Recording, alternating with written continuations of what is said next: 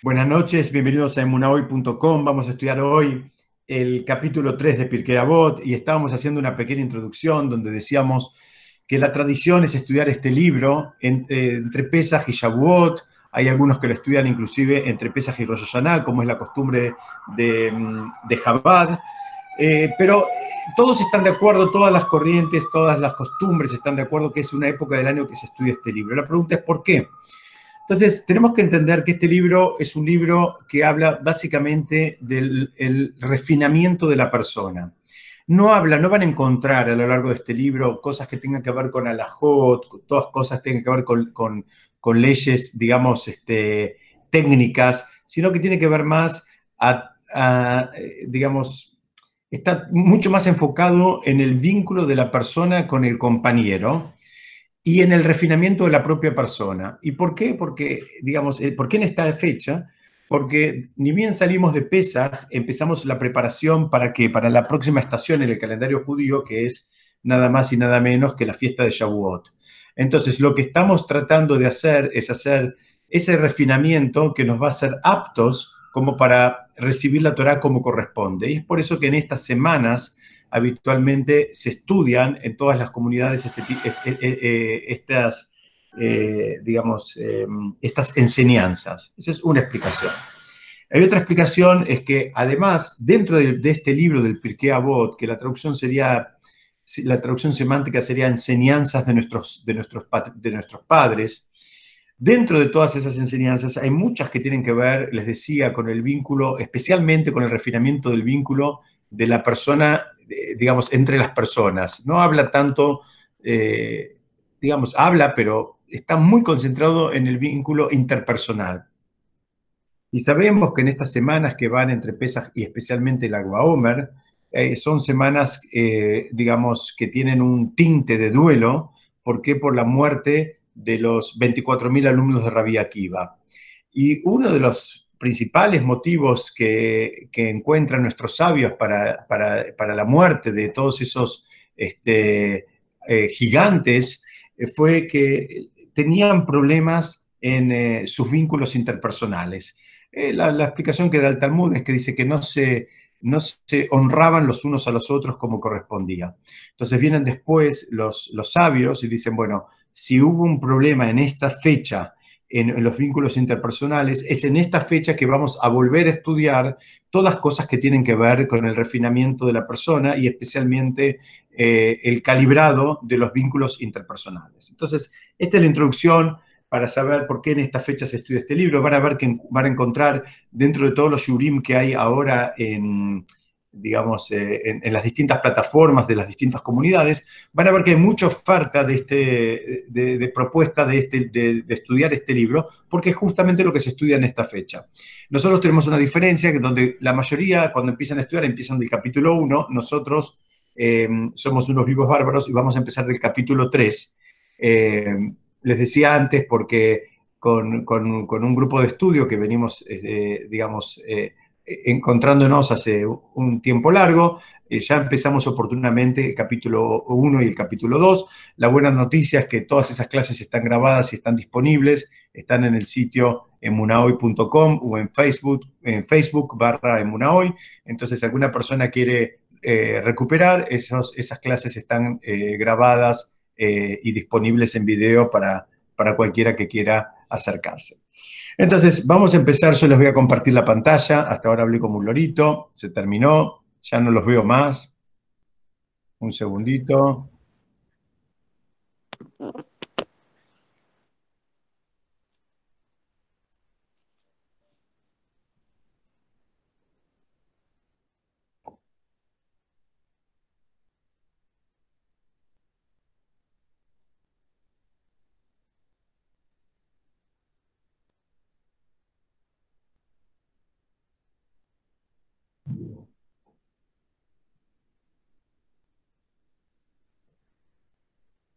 Un segundo, ya vamos a empezar. Ya estamos empezando un segundo que quiero cerrar otras cosas. Y vamos a empezar.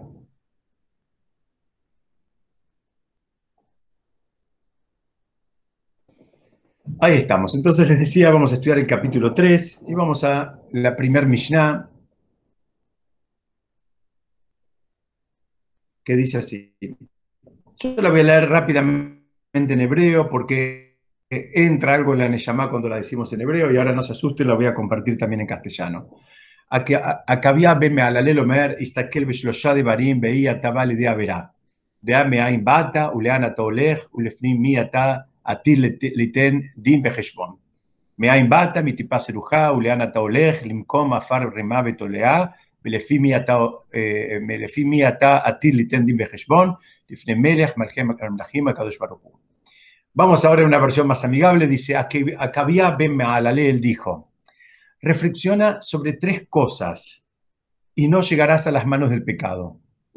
Sabe de dónde vienes, a dónde vas y ante quién en el futuro habrás de rendir juicio y cuentas. ¿De dónde vienes? De una gota fétida. ¿Y a dónde vas? A un sitio de polvo, larvas y gusanos. ¿Y ante quién habrás de rendir juicio y cuentas? Ante el Santo Supremo Rey de Reyes. Esta es, este es el enunciado que hace este sabio que se llama, les decía, Acabia ben Maalalel.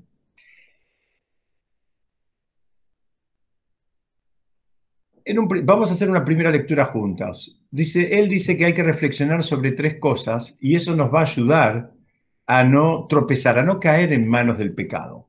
¿Cuáles son esas tres cosas? Vamos a verlas despacito. Dice, saber de dónde uno viene, saber a dónde uno va y ante quién en el futuro habrás de rendir juicio y cuentas él después contesta, ¿de dónde vienes? Tenés que saber que vienes de una gota fétida. ¿Y a dónde vas?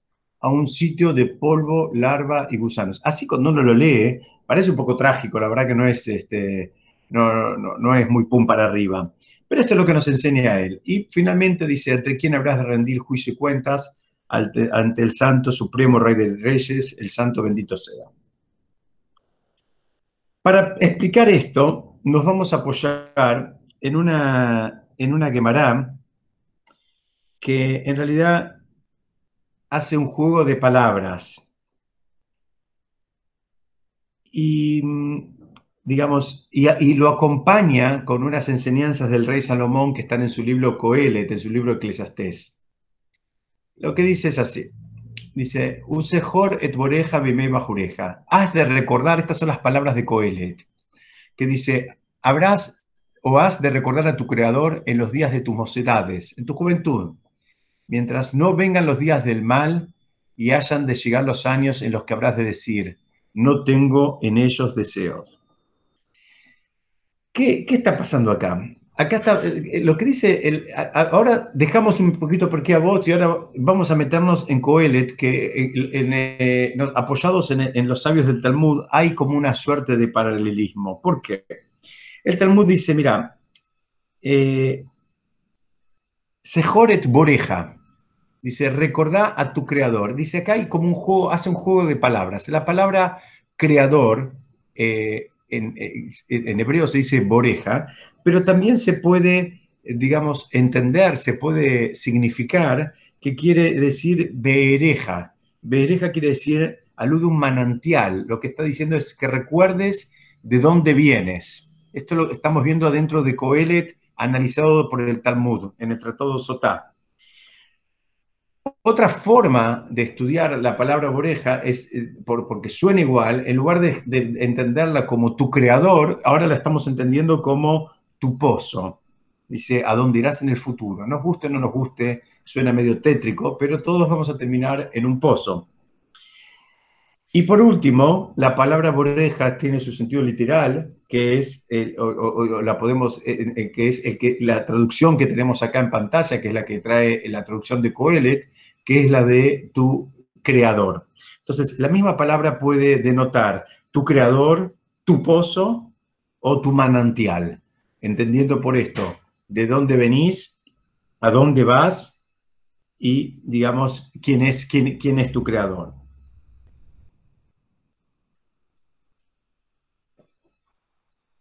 Él, lo que está diciendo el, rey Salomón es que trates de hacer todo este trabajo cuando todavía sos joven, que no esperes hasta, que ya no te... O no es lo mismo una persona que logra dominar y controlar su deseo, cuando ese deseo está, digamos, en su plenitud, cuando él es joven, cuando una persona tiene 98 años y logra dominar su deseo. No es lo mismo. Sus tentaciones no son las mismas, sus ambiciones no son las mismas. Entonces, una persona que puede controlarse, que puede no marearse, que puede tener, digamos, su, cabeza eh, fría y decidir qué es lo que quiere hacer de su vida, eh, en, qué, eh, en qué quiere invertir tiempo y dinero, a qué cosas le quiere dedicar esfuerzo y a qué no, bueno, eso es lo que está invitando el rey Salomón. El rey Salomón te está diciendo, mira, hacelo cuando sos joven. Ese es el verdadero mérito. Baruch Hashem, si la persona lo hizo de grande, también tiene su mérito. Pero no es lo mismo. La, tentación no es la misma, la ambición no es la misma. Habitualmente todas esas, eh, digamos, em, cualidades, eh, por llamarlo de una manera, van bajando su potencia a medida que la persona crece.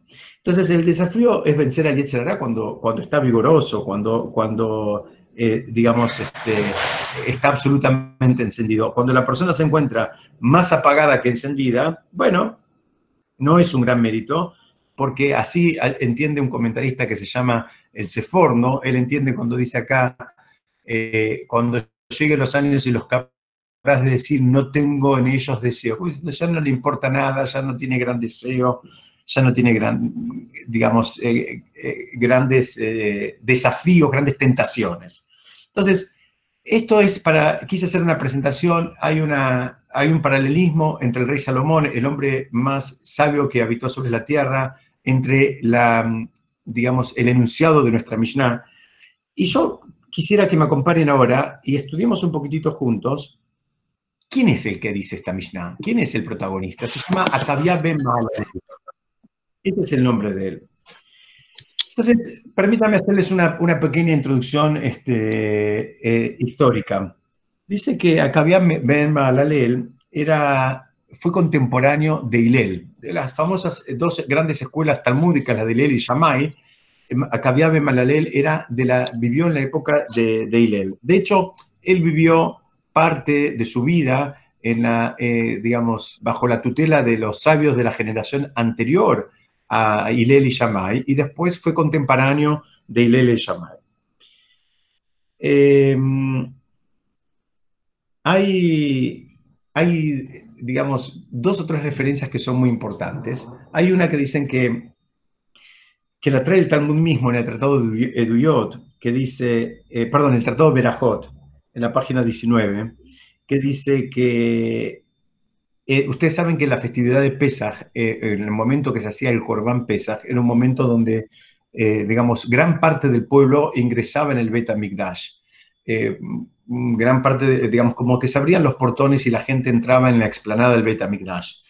Y, digamos, espacios donde habitualmente no, no iban las personas que no, digamos, solían oficiar, en ese momento, como había que hacer una ofrenda en el Bet HaMikdash, ahí sí ingresaban. Y ahí relata el Talmud que durante las ceremonias súper concurridas para, digamos, llevar las ofrendas de Pesach en el Bet dice que no había nadie que lo superara a Akavia Ben Mahalalel en pureza, inteligencia y piedad. Eso es lo que atestigua el Talmud eh, en relación a este gran sabio.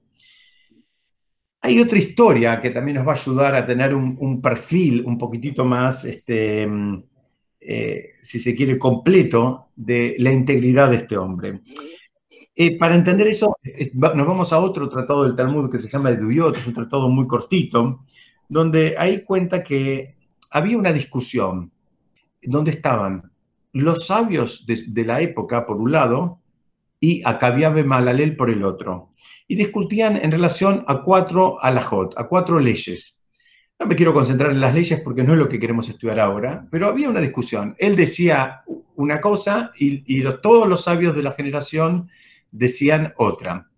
Entonces, en un momento, este era un hombre muy, muy grande. Acabamos de ver que el mismo Talmud, que habitualmente no hace esas cosas, eh, dice que no, que no había nadie que lo superara, digamos, en, como dije, en, pureza, en inteligencia y en piedad, que es una mezcla lamentablemente difícil de encontrar.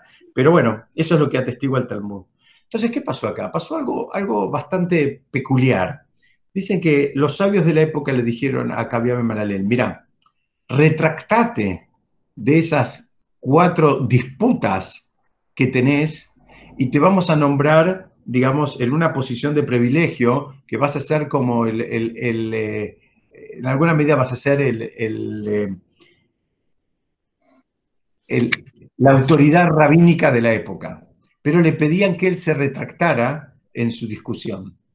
Y él les contesta, eh, les contesta que él prefería, digamos, quedar como un tonto, si se quiere, porque era una posición muy apetecible, pero no, no, no, vivir el resto de su vida sintiendo que había, digamos, traicionado a sus, a sus ideales o traicionado em, lo que él creía que era correcto en pos de conseguir una posición. Esta es la historia, ¿no? Esta es la historia, ahí le ofrecieron ser el, el el, el, el, sería la cabeza eh, del, tribunal rabínico a cambio de que él, digamos, claudicara de esa disputa que tenía con los sabios de la época. Por supuesto, la historia es que él no terminó aceptando. Y hay un Tosafot, hay un Tosafot Yom Tov en la Gemara que nos dice que esta historia nos enseña dos cosas. Una es la integridad intelectual, la honestidad intelectual, donde él dice, mira, no me sirve a mí retractarme solamente para obtener una posición de privilegio. No, no, no me sirve eso. Yo, digamos, eh, si está bien, está bien, si lo entiendo así, lo entiendo así, si no lo entiendo así, no lo entiendo así, pero no, no lo negocio a esto. No es algo que está, digamos, eh, eh, disponible para la compra y la venta. Esa es una enseñanza, dice el Tosafot. La otra enseñanza es que dice que Acabía Melel dijo, mira, aunque yo cambie de opinión, y aunque sea un cambio con sinceridad, supongamos que hago una construcción intelectual o me convencen, me demuestran que yo estaba equivocado. Supongamos que puede pasar eso. A veces las personas sostenemos una idea hasta que viene alguien y nos, nos, nos muestra pruebas contundentes, nos hace cambiar de opinión. Y bueno, ahora pensamos de, una forma distinta, las personas evolucionamos. Dice, mira, tampoco así va a servir, porque todas las personas van a pensar que solo lo, que lo hice para aprovechar esta oportunidad y aceptar y, digamos, y, alcanzar una posición de privilegio, que es como ser el, jefe de un tribunal rabínico. Entonces, esa, esa, esa es este, la, la, esa fue la actitud que tuvo este gigante eh, aún siendo, digamos, eh, muy destacado en todo lo que ya mencionamos, y aún siendo uno de los mayores en edad, porque él, les dije al principio que él había vivido parte eh, de su vida bajo la tutela de la generación anterior de sabios, él no aceptó. Hay, hay distintas opiniones en, la Gemara, hay algunos dicen que tuvo como una, ustedes saben, hay una, función que se llama, no una función, un castigo que se llama, se llama poner una persona en Jerem. Jerem es como una persona que está en algún punto excomulgada. Dicen que en algún momento a él le hicieron como una excomulgación, como que lo, lo, corrieron un poco. Hay quienes dicen que no, que fue algo muy leve, que, que con él nadie se metió. En fin, hay un problema acá. Hay, el problema acá es, por un lado, este hombre era hiper íntegro, pero por otro lado hay, un problema, hay una lajá que dice que hay que ir de acuerdo a la mayoría. Es decir, si la mayoría, y no estamos hablando de la mayoría de ignorantes, estamos hablando de una mayoría de sabios. Si la mayoría de sabios decía que tenía que ir, que las cosas iban por un carril, bueno, eh, hay veces la persona tiene que eh, doblegar un poco su, su, un poquitito orgullo o intelecto, y, hay un punto que, está bueno que haya, eh, digamos, este, shalom, eh, inclusive en las ideas y que no haya disputas. Yo voy a avanzar un poco la vida de este hombre, de este gran sabio, y el, el Talmud relata algo sumamente interesante que es cuando él estaba en su lecho de muerte. Él estaba por morir y viene, viene el hijo y le pidió y le dijo, mira papá, eh, ¿qué hacemos? Entonces él simplemente lo que le dijo es, eh, le pidió a su hijo que él, digamos, se retractara, que el hijo se retractara de las cuatro disputas que había sostenido el padre en su vida. Entonces el hijo le preguntó, ¿y por qué no te retractaste vos? Tuviste infinidad de oportunidades. Entonces acá él explicó algo muy interesante. Él dice así, yo sostenía lo que sostenía porque yo lo recibí de mis maestros y así lo recibí yo. Yo lo recibí de mis maestros en plural y ellos, los que digamos discutían conmigo, también los recibieron de sus maestros y en plural. Entonces era una disputa, digamos, que tenía su santidad. Así lo recibí yo, así lo recibiste vos. Yo simplemente estoy repitiendo lo que recibí de mis maestros, que eran más grandes que yo en sabiduría, en edad, en conocimiento, en pureza, en todo. Y ustedes recibieron de otra persona, de otros maestros que también eran más grandes que ustedes. Entonces, digamos, hasta ahí cada uno hizo lo que correspondía. Ahora, el padre, acá Malale, le dice a su hijo, vos te tenés que retractar porque vos recibiste solamente de mí. Si vos recibiste de uno y ellos recibieron de muchos, vos te tenés que retractar. Esa es la, historia que, trae, que trae la Gemara con Rabí Akabia Malalel en su lecho de muerte. Y tiene un, un bonus track, tiene un, agregado, que es que el hijo, cuando se está por despedir, le dice al padre, papá, haceme un favor, intercede con los sabios para que me consideren a mí como un par, para que me dejen estar cerca de ellos. Y el padre le termina diciendo de vuelta que no estaba dispuesto a hacer eso. Entonces el hijo le dice, pero ¿por qué? ¿Hay algo malo en mí? ¿Ves algo malo en mí que no, que no, que digamos que no, no soy, en hebreo se dice Raúl, y no soy apto como para, para estar entre los sabios? Y el padre le dijo, mira, no son los contactos, no son las frases que, digamos, las palabras que yo pueda decir las que te van a acercar o alejar de la sabiduría, sino que van a ser tus propias acciones las que te van a acercar o alejar de, los, de los sabios y de la sabiduría. Y no está en mí. No, no, hay recomendaciones para estas cosas. No es algo que yo te puedo recomendar. No es un puesto eh, en una oficina pública. Esto es una cosa que tiene que ver con santidad. Y si vos estás, digamos, a la altura, vas a acceder a esos ámbitos. Y si vos no estás a la altura, no vas a acceder. No es una recomendación. Estas son dos historias que quería compartir de la vida de Akabia Ben Malalem. El, Rab Tversky, en su libro, él trae, este, eh, estas, estas son dos, dos, historias muy conocidas en el Talmud, y él trae, dice, después de, volver a verlas y tenerlas frescas y, y, y haberlas repasado, la verdad que a todos creo que nos dan ganas de volver y ver eh, de adentro qué es lo que nos quería enseñar una persona con semejante integridad eh, que, digamos, eh, no sucumbió ni siquiera por el poder, ni siquiera por un puesto alto, ni siquiera por el honor, ni siquiera por su propio hijo. Entonces vamos a ver un poquitito de adentro de qué estamos hablando.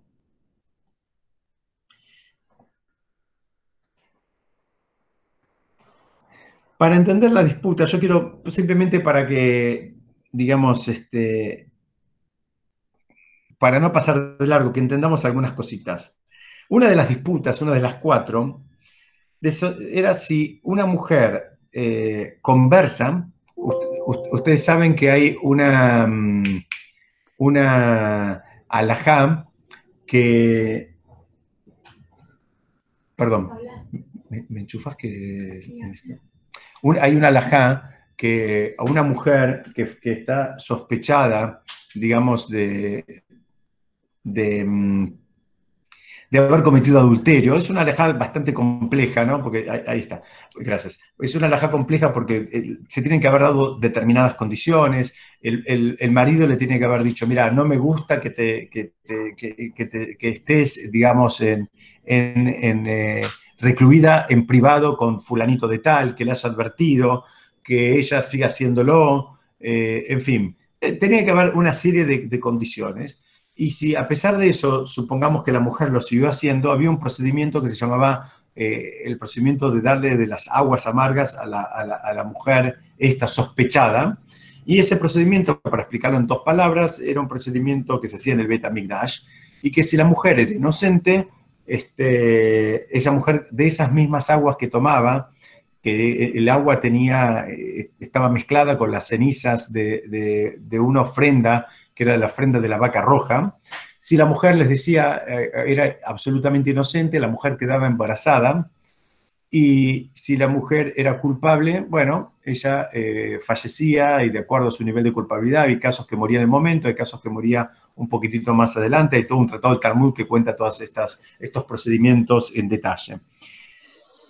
Entonces, quiero aclarar algo que el otro día surgió acá en una, conversación en mi familia, que todo este procedimiento no, no funcionaba si, la, si el propio marido no era también una persona íntegra. Es decir, si el marido tenía sospechas de su mujer, eh, digamos, pero él mismo era una persona promiscua, todo este esquema eh, quedaba sin efecto y no funcionaba.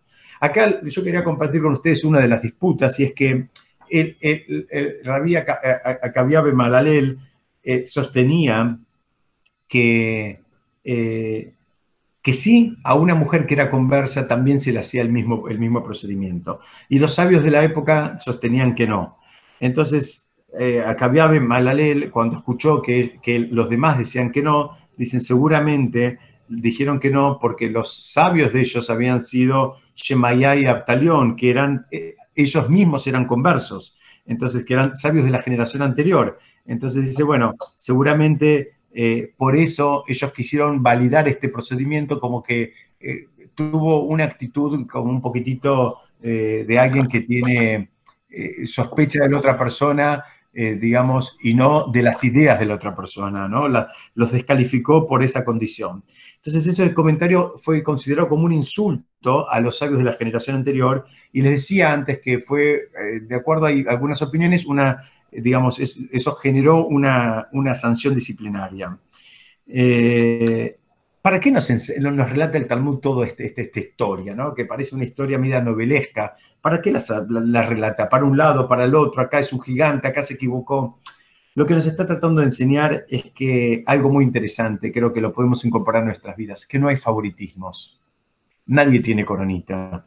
Podés ser un gigante, pero si en una oportunidad te equivocaste, te equivocaste, punto. No pienses que porque tengas todos los otros pergaminos, el mismo Talmud atestigua que no había persona que te superara en pureza, en, misericordia, en inteligencia, no importa, pero en este caso en particular te equivocaste, bueno, te equivocaste, te equivocaste, no hay favoritismo, no hay, no hay que, digamos, que, acomodamos un poco la historia para que calcen, no lo vamos a encontrar eso, Baruch Hashem, en la Torah. Entonces, esto es lo que nos está enseñando el Talmud, para eso lo trae. No lo trae para hablar mal de él, nos trae, nos trae, así dicen los comentaristas, para que aprendamos que la persona es responsable de lo que hace, independientemente de la espalda que tenga y de todos los méritos que pueda tener. Si en un momento se equivocó, tiene que rendir cuentas, tiene que disculparse, fue un exabrupto, se equivocó y seguimos adelante.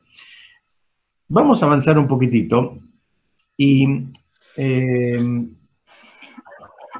ponemos de vuelta la, la, Mishnah para, para repasar, aunque sea la primera parte, cuando dice, reflexiona sobre tres cosas y no llegarás a mano del pecado. Hay algo muy interesante que salta a cada vista y es, en ningún lugar dice, estudia Torah. En ningún lugar dice, hace tefilá.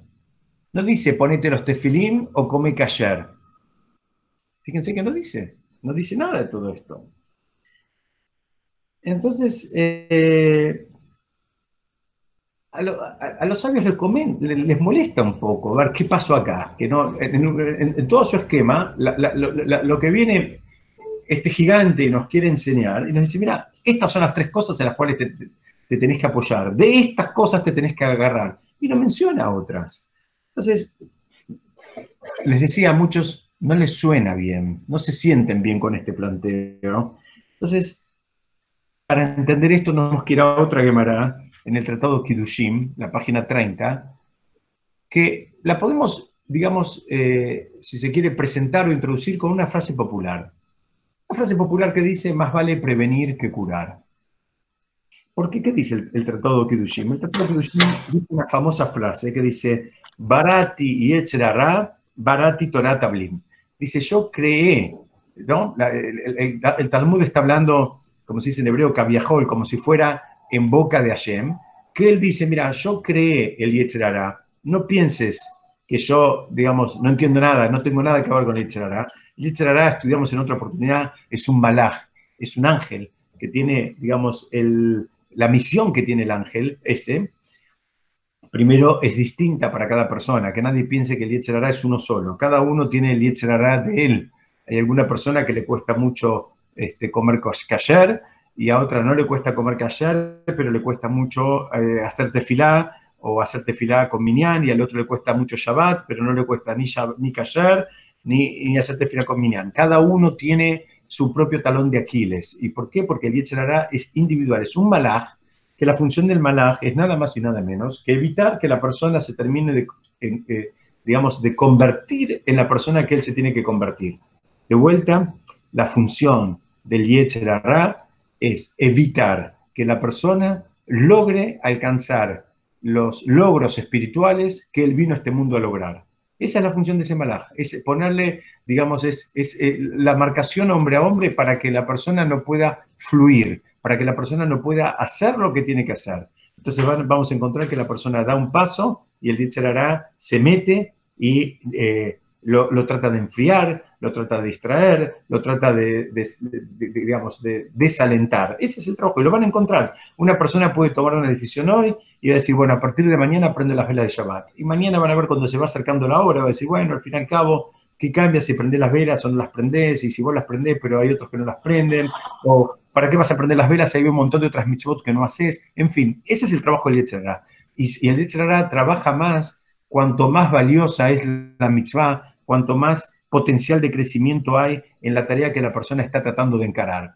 Entonces, hasta ahí entendimos. Es, lo que está diciendo Hashem es, mira, yo creé el instinto del mal, yo lo creé este malaj, pero quédate tranquilo. Yo también creé a la Torah como un remedio. Es decir, la Torah es el antídoto. Esa sería la traducción que, que más me gusta. Pero entonces, ¿cómo funciona? Porque dice, es el, remedio, perdón, la traducción es, el, remedio, no el antídoto, es el remedio. Porque el remedio se toma una vez que la enfermedad ya está presente. Entonces, eh, la Torah vendría a funcionar una vez que ya se desató el problema. Y acá, acá Malalel nos está enseñando actitudes, costumbres, o, o digamos, si se quiere, hábitos que tenemos que incorporar a nuestra vida para actuar antes de que se desate el problema. Por eso no menciona el estudio de la Torah. Por supuesto que estudiar Torah es, es, algo muy importante y nadie, eh, y menos ninguno sabe, ningún sabio de, ese calibre se, le va a escapar mencionarlo. Lo que acá está diciendo es, estamos trabajando en prevención. Entonces hay, en, la Torah, digamos, también debería ayudarnos a prevenir pero digamos, apoyándose en, ese tratado del Talmud, los sabios dicen, no, no, mira, tenemos que trabajar inclusive antes de que venga el problema, y antes de que venga el problema hay un refinamiento de la persona. Si viene acompañado con Torah, mejor, pero si no, si no hay Torah, también va a funcionar esto. Entonces, eh, insisto, acá nos estamos ah, ocupando en lo que serían las tareas de prevención. Vamos a ver qué dice acá. Dice, y no caerás en las manos del pecado. ¿Por qué no dice no caerás en el pecado directamente? ¿Por qué dice no caerás en las manos del pecado? si no caes en el pecado se terminó. Sí, son las manos, son la cabeza, el cuerpo, los pies, ¿qué me cambia? Acá lo que denota es que cuando una persona cae en las manos del pecado, la expresión que usaron los sabios es que cuando, una, cuando alguien está en las manos de otro, es que ya perdió el control. Ya el control no está en él, el control está fuera, no lo tiene él. Está en las manos del pecado. El pecado hace lo que, lo que quiere con, cada uno de nosotros. Mm. El, Talmud en el Tratado de Yomá, en la página 86, dice, cuidado, dice, hay, hay algo que también funciona. Y, escúchenme porque cuando lo escuchen van a ver que, creo que todos mm, vamos a, estar de acuerdo en que es algo que, que nos pasa a todos. Dice, ¿qué es lo que pasa acá? Dice, cuando una persona empieza a repetir una transgresión, cualquiera este, esta sea, y no, no, piense en transgresiones capitales, no piense en cosas grandes, pero algo que la persona no lo está haciendo, digamos, del todo bien, o no lo está haciendo, no lo está haciendo bien, ni siquiera del todo, no lo está haciendo bien, o lo está haciendo mal, vamos a decirlo, lo está haciendo mal. cuando la persona lo empieza a repetir, llega un momento en que para él le parece lo más normal y le parece ya, se, le hizo como algo permitido. Mira, yo lo hago así. Está bien, pero está mal hecho. Pero como ya lo hice tantas veces y más si así lo hicieran sus antepasados, sus, eh, sus padres, sus abuelos, sus, sus, bisabuelos, ahora va a pensar que porque eso tiene, digamos, unos antecedentes históricos, eso ahora está bien y está bien hecho. Cuando en realidad, si está bien, está bien ahora y hace 200 años y dentro de 500 años, y si está mal, está mal ahora y estuvo mal antes. Y si hay algo que venimos haciendo mal porque así lo recibimos porque así lo aprendimos o, así nos pareció que estaba bien y ahora nos enteramos que está mal, tenemos que cambiarlo. No hay excusa de que porque así se hacía antes, ahora lo voy a seguir haciendo por más que era algo que estaba mal hecho. Entonces lo que está diciendo acá es que cuidado, dice, cuando empiezas a quedar en manos del pecado, es un círculo vicioso en su máxima expresión del cual te va a costar mucho salir. Por eso te dice, ahora estás en las manos, porque ahora ya te parece que esta es nuestra costumbre, nosotros siempre lo hicimos así, nosotros a esto no le hicimos de importancia, eso es para los rabinos, eso es para los hijos de los rabinos, lo otro es para la esposa de los rabinos. Empezamos a arrancar hojas del Shulchan Aruch y decimos, esta no va, esta no va más, esta... Entonces ya cambiamos todo. Esa es una primera eh, explicación que tenemos que entender de cómo funciona esto y por qué habla de las manos del pecado. ¿Por qué? Porque ya, digamos, eh, el decididor está mucho más afuera de lo que se imaginan. Ya el decididor está, ya no está dentro nuestro, lo, perdimos. Va a haber que hacer un trabajo muy grande de motivación, de conocimiento, de estudio, de refinamiento para poder volver a tomar el control, porque la, tentación va a ser muy grande. Yo, eh, cuando estuve preparando este shiur, eh, entre eh, entre los libros que consulté, consulté un, libro sobre Pirkei Avot muy lindo que escribió el Rab Tversky. El Rab Tversky, yo lo mencioné ya en algunas otras oportunidades, es, el Rab, es un Rab que viene de dinastías de Hasidim, pero a su vez él es psiquiatra y él este, trabaja, trabajó mucho tiempo y sigue trabajando también con, con adicciones.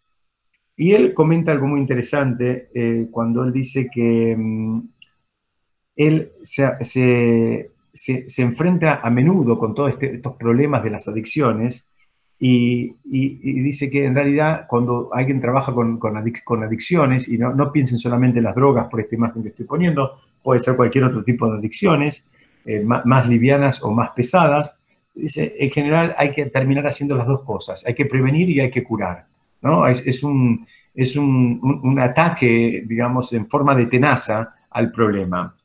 Y él dice que si uno falla en prevenir una adicción, eh, cae en las manos de una adicción y pierde el control. Una persona cuando entró en lo aleno que, que nunca sepamos y nunca veamos, pero cuando una persona entró en el sistema de una adicción, e insisto, cualquiera este sea, puede ser una adicción eh, a las drogas, puede ser una adicción eh, al, tabaco, puede ser una adicción al trabajo, puede ser una adicción a la comida, no importa, cualquiera de estas, de estas adicciones, la, digamos, em, la, eh, el patrón es el mismo. Una vez que la persona cayó en una adicción, ya no está en control, ya no es que él hace lo que quiere, ni lo que le parece, ni lo que le resulta, digamos, congruente intelectualmente.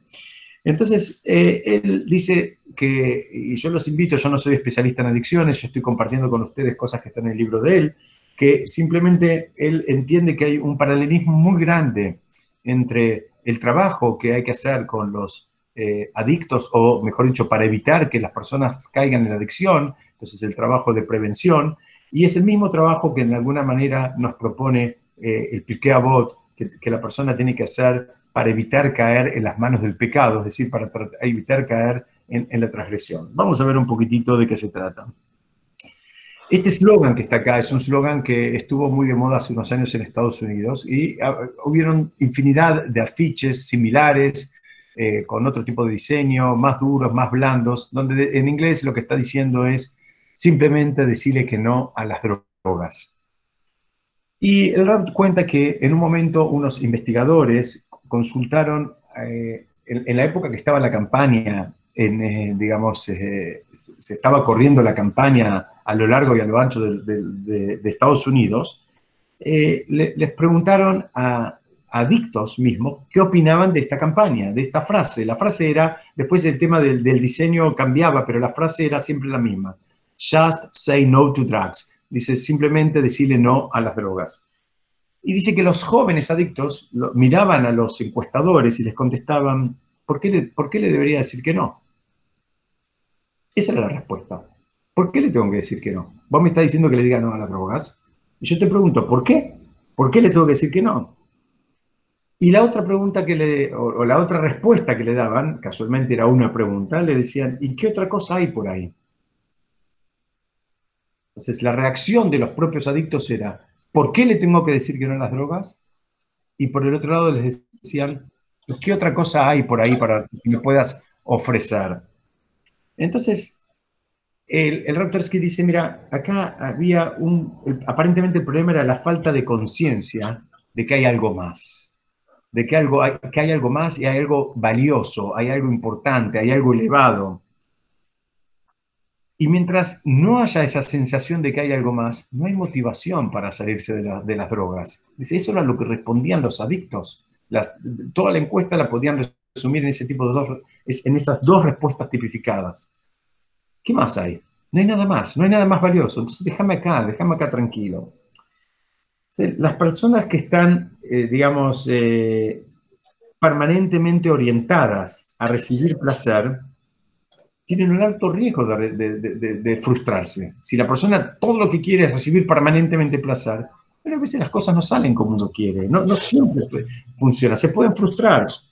Entonces, y hay personas que ante, cuando se ven privadas, digamos, de alguno de los placeres materiales, por cualquier motivo, se desesperan. Ya el mundo se vino abajo, se desesperan por completo. ¿Por qué? Porque todo su esquema, eh, digamos, es recibir gratificación inmediata y permanente.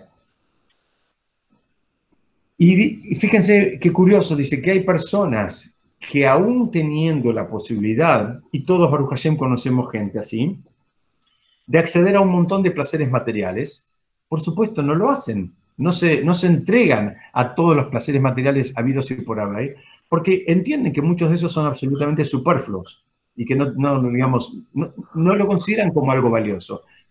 La gente a veces suele pensar, no, yo si tuviera la guita que tiene el otro, el dinero que tiene el otro, yo estaría, no sé, eh, saltando de una reposera en otra o de un spa en otro, o etcétera, o etcétera, etcétera. Ahora, ese otro, cuando tiene el dinero, él, sí, está bien, dos semanas por año se queda en una reposera, descansa, toma sol. El resto eh, siente que hay otras cosas valiosas para hacer, hay otros desafíos, hay otras cosas donde vale la pena invertir el tiempo y el esfuerzo. Entonces, eh, Estamos empezando a entender acá cuál es el planteo que nos quiere, digamos, invitar a recorrer el Raptuarsky. Y lo que está diciendo es, en definitiva, eh, que hay una actitud que comparten los adictos y las personas que ceden ante las, distintas tentaciones. Cuando hablo tentaciones me refiero a tentaciones que no están bien vistas por la Torah. Eh, y ese, ese, ese, ese paralelismo es que, digamos, que se puede, digamos, neutralizar en ambos casos con la percepción de que hay algo más, de que hay algo más, les decía, más y que es elevado y que es profundo y que los sabios, en este caso de la Torá, no son tontos, ni fueron tontos nunca, ni perdían el tiempo, no tenían ni, ni, ni, la uña del dedo chiquito, digamos, de tontos. Eran cuando nosotros vamos y ya fueron y volvieron y volvieron a ir cinco veces sin, escalas directamente. Entonces, eh, el, mayor problema, tanto de uno como del otro, dice Raptorsky, es que no entienden que hay un eh, propósito en la vida, no entienden el propósito de la vida, no, lo encuentran. No solo que no lo entienden, sino que no lo encontraron, no, lo encuentran. Entonces, déjame acá que me, me, sigo drogando y me quedo anestesiado porque no entiendo para qué eh, evitar eso. Y por otro lado, nosotros, Baruch Hashem, tenemos el judaísmo y tenemos eh, todo un concepto de que venimos al mundo y que tenemos un propósito y tenemos una misión y tenemos cosas que hacer. Y esas cosas que tenemos que hacer las podemos hacer solamente nosotros y nadie las puede hacer por nosotros. Cada uno de nosotros es único e irreemplazable. si no fuera así, no hubiésemos venido directamente. Si daba lo mismo que cada uno de nosotros venga o no venga al mundo, lo más probable es que no hubiésemos venido. Si vinimos es porque algo tenemos que hacer y algo importante tenemos que hacer. Y saben que hay gente que está esperando que hagamos esas cosas. Entonces, cuanto antes la persona se empieza a dar cuenta de que hay un propósito, de que hay un programa, de que hay una misión, de que hay un objetivo, de que hay desafíos por superar, bueno, ahora ya la cabeza debería estar un poquitito más enfocada en, digamos, en todo eso o en descubrir todo eso, porque todo esto que estoy diciendo es muy lindo, pero a veces lleva una vida a darse cuenta cuál es la misión de uno. No importa, eso será para otra, para otra charla si Dios quiere, pero por lo menos la persona ahora va a tener la cabeza un poco más, digamos, orientada a, dedicarla a cosas valiosas en lugar de matar el tiempo, como habitualmente se, dice. Entonces, siempre decimos lo mismo y yo lo, repito porque a, mí me, a mí me sirve y espero que les sirva a ustedes también. No nos van a preguntar después de 120 años, cuando nos vayamos de este mundo, cuando lleguemos a las puertas del Ganete, no nos van a preguntar, che, ¿cuánto disfrutaste? ¿Cuánto la pasaste bien? ¿Cuánto descansaste? No nos van a preguntar eso. No, no, eso no es una, una prueba digamos, que vinimos a pasar. ¿Tenemos que descansar? Sí, no hay ningún problema. Y no hay ningún problema con pasarla bien, no hay ningún problema. No hay ningún problema con tener momentos de, ocio y momentos, digamos, de, de, relajación. Pero la vida no es eso. nadie vino al mundo a pasarla bien. No hay una mitzvah que diga, y disfrutarás aunque sí tenés que disfrutar todo lo que haces, pero no es una mitzvah en sí misma, no es, ese no puede ser el motor, el, goce, el placer, el disfrutar no puede ser el motor. A veces hay que hacer cosas, y hay que hacer cosas y le tenés que poner el cuerpo, y a veces son cosas que no son del todo agradables, a veces no son del todo cómodas siquiera, pero las tenés que hacer igual. ¿Por qué? Porque tienen un propósito mucho más elevado, tienen un propósito mucho más, este, eh, digamos, eh, eh, Estudiamos hace poco, por ejemplo, cuando eh, estudiamos para Pesach, este concepto, lo podemos repetir para, reforzar esta idea. Abraham, cuando, eh, digamos, se presentaban distintas situaciones con, eh, en, relación al pueblo, Abraham siempre intercedió y negoció. La famosa historia de cuando Hashem le dice que va a destruir el pueblo, los pueblos de Sodoma y Gomorra, Abraham intercede y negocia con Hashem negocio donde le dice, bueno, si hay 50 sabios, hay 45, si hay 40, etcétera, etcétera. Ahí trae, la Torah misma relata toda esa, esa ida y vuelta y esa negociación. Ahora en un momento Abraham le dicen, tu, tu, tu descendencia van a ser esclavos en Mitzrayim, y Abraham no abre la boca. Y la pregunta es, escúchame, en el otro caso, por una gente perversa, de, ese pueblo, vos intercediste y hablaste y, negociaste tratando de evitar que se llegue a esa destrucción. Y ahora por tus propios eh, descendientes te dicen, tu pueblo, tus, tus descendientes van a ser esclavos en la tierra de Egipto. No abriste la boca. ¿Por Porque Abraham entendió que ese bajar a la tierra de Egipto era un refinamiento que, iba a ser, que hacía falta para llegar al objetivo final que era la entrega de la Torá. Entonces, ahí, cuando él vio un propósito al final del camino, él estuvo dispuesto, entre comillas, a pagar el precio de lo que costaba ese, digamos, ese, ese andar, ese transitar que no iba a ser del todo agradable. Pero en realidad, eh, eh, eh, mi, maestro solía decir, dice, en, realidad las cosas que realmente valen requieren de esfuerzo. No hay nada, no hay nada valioso, valioso de verdad que se adquiera sin esfuerzo. Total. No existe eso, no lo van a encontrar. Si se adquiere sin esfuerzo, créanme que podrá ser cualquier cosa. Puede ser divertido, puede ser moderno, puede ser nuevo, no es algo valioso. Y si vamos a algo espiritualmente hablando, todavía es, requiere mucho más esfuerzo. La persona tiene que trabajar, la persona tiene que estar dispuesta eh, así a poner, a doblegarse, a corregirse, a estudiar, a cambiar, a desaprender lo que ya sabe, que es mucho más difícil que aprender algo nuevo. Cuando uno tiene que desaprender, eh, es, un, esfuerzo doble y triple que la persona tiene que hacer. Entonces ahora viene la pregunta antes que me la hagan. ¿Cómo se hace? ¿Cómo se hace para internalizar estos conceptos de que hay un propósito en la vida, de que hay una misión, todo lo que acabamos de decir? ¿Cómo se hace? Entonces, Acabia Bemal nos, nos enseña que debemos chequear de cerca. Istakel, istakel quiere decir, leistakel en lenguaje moderno quiere decir mirar, quiere decir eh, ver, pero eh, la traducción que la mayoría traen es reflexionar. La, idea es observar, considerar, observar con detenimiento, sería la traducción un poco más semántica, si se quiere. Porque, eh, porque si el objetivo de la vida es solamente experimentar placer, ¿saben qué? Dicen nuestros comentaristas, si ese es el objetivo de la vida, nos está sobrando el intelecto.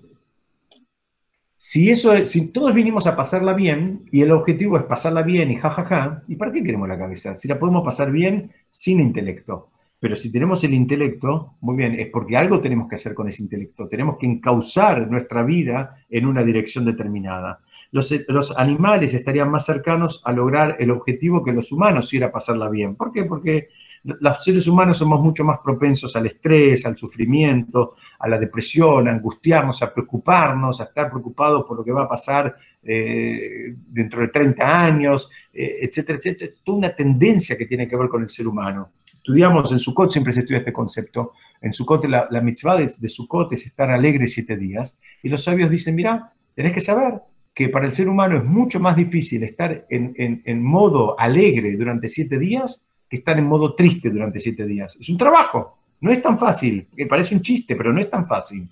No es tan fácil. Entonces, hay el rey Salomón en Coelet, en el, en el primer capítulo, en el versículo 18, dice, el que aumenta el conocimiento, también aumenta el dolor. ¿Por qué? Porque, digamos, ya tiene otra percepción de las cosas, ya tiene otra percepción de, de, de todo, del valor del tiempo, de las oportunidades perdidas, de, digamos, de, los propios desórdenes, ya va teniendo otra, otra conciencia. Entonces dice, bueno, eso genera un sufrimiento. Dice, una persona sana va a preferir el dolor de la sabiduría a la quietud de la ignorancia. La persona quiere saber, aunque le duela. Si una persona está sana emocionalmente, no va a decir, mira, mejor no me digas y me quedo ignorante. En general, es una actitud que nunca tengamos, pero no es una actitud, digamos, del todo sana.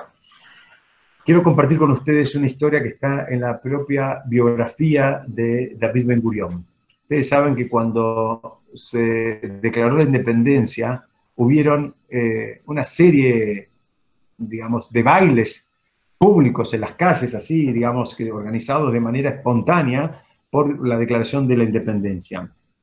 Y la hija le pregunta a David Ben Gurion, David Ben Gurion no participó de esos bailes, David Ben Gurion se fue a la casa, y la hija le dice, ¿por qué? Dice, toda tu vida, él era ya era un hombre grande, después Baruch Hashem siguió, digamos, en el gobierno un, un tiempito más, pero él, digamos, toda su vida, eh, ustedes saben que él fue director de la agencia judía antes de, la creación del propio Estado de Israel, una persona que le había dedicado a la causa judía eh, gran parte de su vida. Dice, toda tu vida que hiciste esto y eh, ahora que se consiguió la independencia, ¿por qué no fuiste a bailar? ¿Por qué no fuiste con la gente? ¿No fuiste a festejar directamente?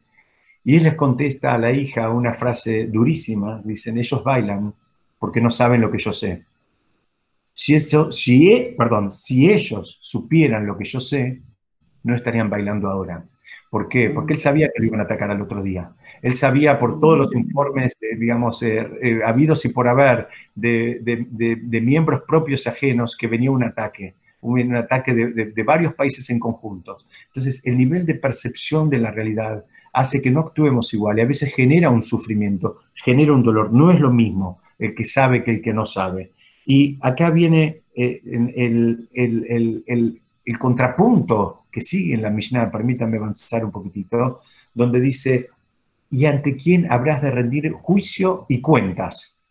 Y los comentaristas dicen, mira, aparentemente acá hay un orden que está invertido. Generalmente se hace primero cuentas, ¿no? Se evalúa y después se, se termina dictaminando un juicio. ¿Por qué dice juicio y cuentas? En hebreo se dice din beheshbon, el heshbon, aún en el lenguaje moderno, quiere decir una cuenta. pedir la cuenta en un, en, un, restaurante se pide el heshbon o la heshbonit, pero, digamos, generalmente se hace primero la cuenta y después el juicio. Acá, ¿por qué dice vas a tener que rendir juicio y cuentas? Hay varias explicaciones para este supuesto orden inverso. El Gaon de Vilna dice, mira, son dos cosas distintas.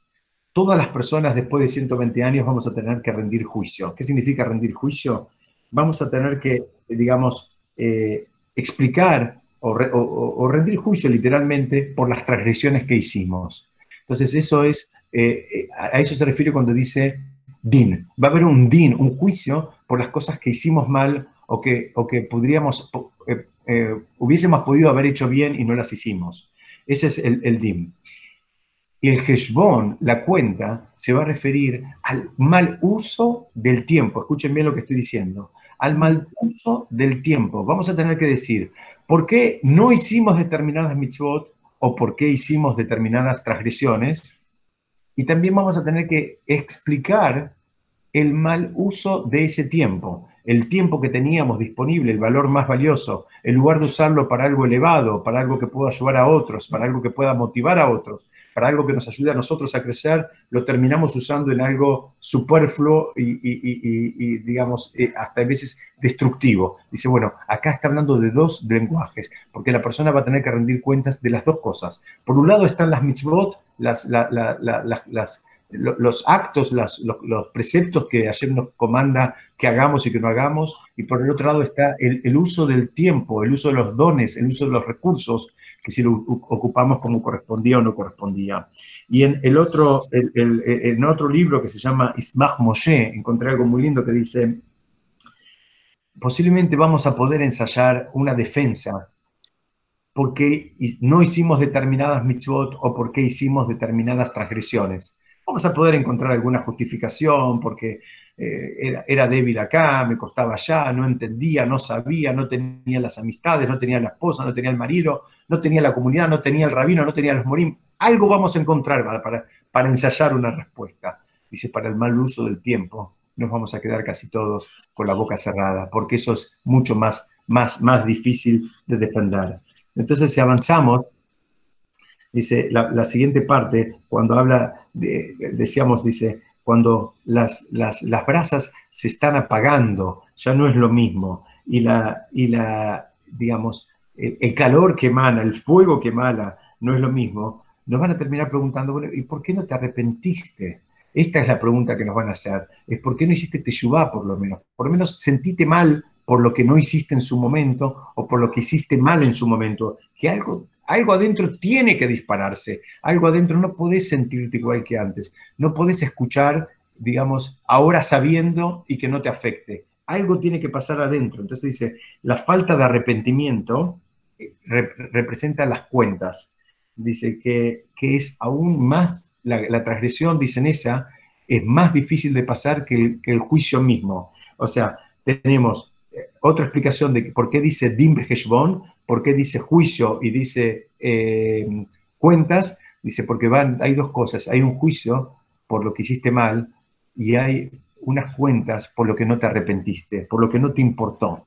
Para terminar, déjenme compartirles con ustedes la última idea que está apoyada también en el Talmud, que dice que la persona siempre debe verse como que él mismo y el mundo está absolutamente equilibrado. ¿En qué significa equilibrado? Equilibrado las los actos de bien y lo contrario, entre las mitzvot y las transgresiones. Como que está todo eh, absolutamente nivelado. Y la persona tiene que sentir que una mitzvah más que haga, un acto de bien más que haga, no solo va a inclinar su propia balanza, sino que va a inclinar la balanza de todo el mundo. Esa es la actitud, dicen nuestros sabios, y el Rambam habla mucho de esto, que la persona tiene que, eh, digamos, ponerse frente a sí cuando tiene, digamos, un desafío de una mitzvah que le está costando, que no tiene ganas, que no tiene motivación, que tiene fiaca, pensar que él está 50-50 y que esta mitzvah que ahora le está costando es la que va a terminar inclinando la balanza y que no va a inclinar solamente su propia balanza, que cuando está inclinando su balanza está inclinando la balanza del mundo entero. Entonces, de acuerdo a esta interpretación, el juicio se refiere a la propia acción y las cuentas se refiere al impacto que tuvo su propia acción en el resto del mundo. Sabemos el concepto de Kol Israel Arevim Selazé, es un concepto que dice que todo Israel somos responsables los unos por los otros, entonces acá estamos viendo, fíjate que lo que vos hiciste o dejaste de hacer no solo te impactó a vos, sino que nos involucra a todos y nos impactó a todos. Para terminar, una imagen, quiero que me acompañen, esta imagen que la podemos ver en... Eh, lo podemos ver en general en los dibujitos animados, en las caricaturas. donde hay una persona que está proyectando una, una sombra que es muy distinta a lo que es él en realidad. Eh, según el Baal Shem Tov, dice, tenemos que saber que de la misma forma que una, que, una sombra actúa en relación a una persona, dice, de la misma forma, eh, nosotros vamos a ser juzgados de acuerdo a cómo nosotros juzgamos a las demás personas. Entonces, ¿qué significa acá? Din Beheshbon. Porque primero viene un juicio antes del veredicto. Hay un juicio, pero después van a evaluar cómo la persona juzgaba a los demás. Y en función de eso va a recibir el Heshbon. El, concepto de Din Beheshbon, de juicio y cuentas, también está hablando de dos etapas. Está hablando de una etapa donde la persona es juzgada, y por el otro lado van a ver, bueno, pero él cómo actuaba. Si él tenía un compañero que había hecho una transgresión, él, digamos, eh, lo, lo, mm, trataba de, y esto parece un poco de naif, pero lo trataba de justificar, lo acompañaba, lo entendía, o le daba con un caño, perdónenme la expresión. Dice, bueno, mira, tenés que saber que ese sistema que vos usaste en tu propia vida es el sistema que van a aplicar para evaluarte a vos. Cuando vos veas una persona que llega tarde al Beta Knesset, vos todos tenemos varias posibilidades de pensar. Podemos pensar que es un dormilón, podemos pensar que es un fiaca, podemos pensar que no le importa nada, o podemos pensar que estuvo ocupado en otra mitzvah, que estuvo ayudando a otra persona, o que, insisto, que tuvo algo eh, prioritario, inclusive desde el punto de vista espiritual. Bueno, esa actitud con la cual vos te manejaste en vida y juzgaste a los demás, dice, va a ser la actitud que van a tener para con vos. Así como una sombra no puede reflejar algo distinto a lo que hay en la persona, dicen, esa, ese, ese esa cuenta que van a hacer arriba, no va a ser otra cosa distinta que lo mismo que vos hiciste acá abajo. Bueno, muchas gracias a todos por escucharme. Esto es lo que yo quería presentar. Yo ahora voy a, si quieren, abrimos un poquito los, los micrófonos por si, si alguien quiere hacer alguna pregunta, algún comentario estoy disponible. Y si no, Besat Hashem, paso un aviso. Vamos todos los jueves a seguir estudiando en este horario. Vamos a seguir avanzando con este mismo libro, si Dios quiere, eh, como veníamos haciéndolo presencialmente en su momento.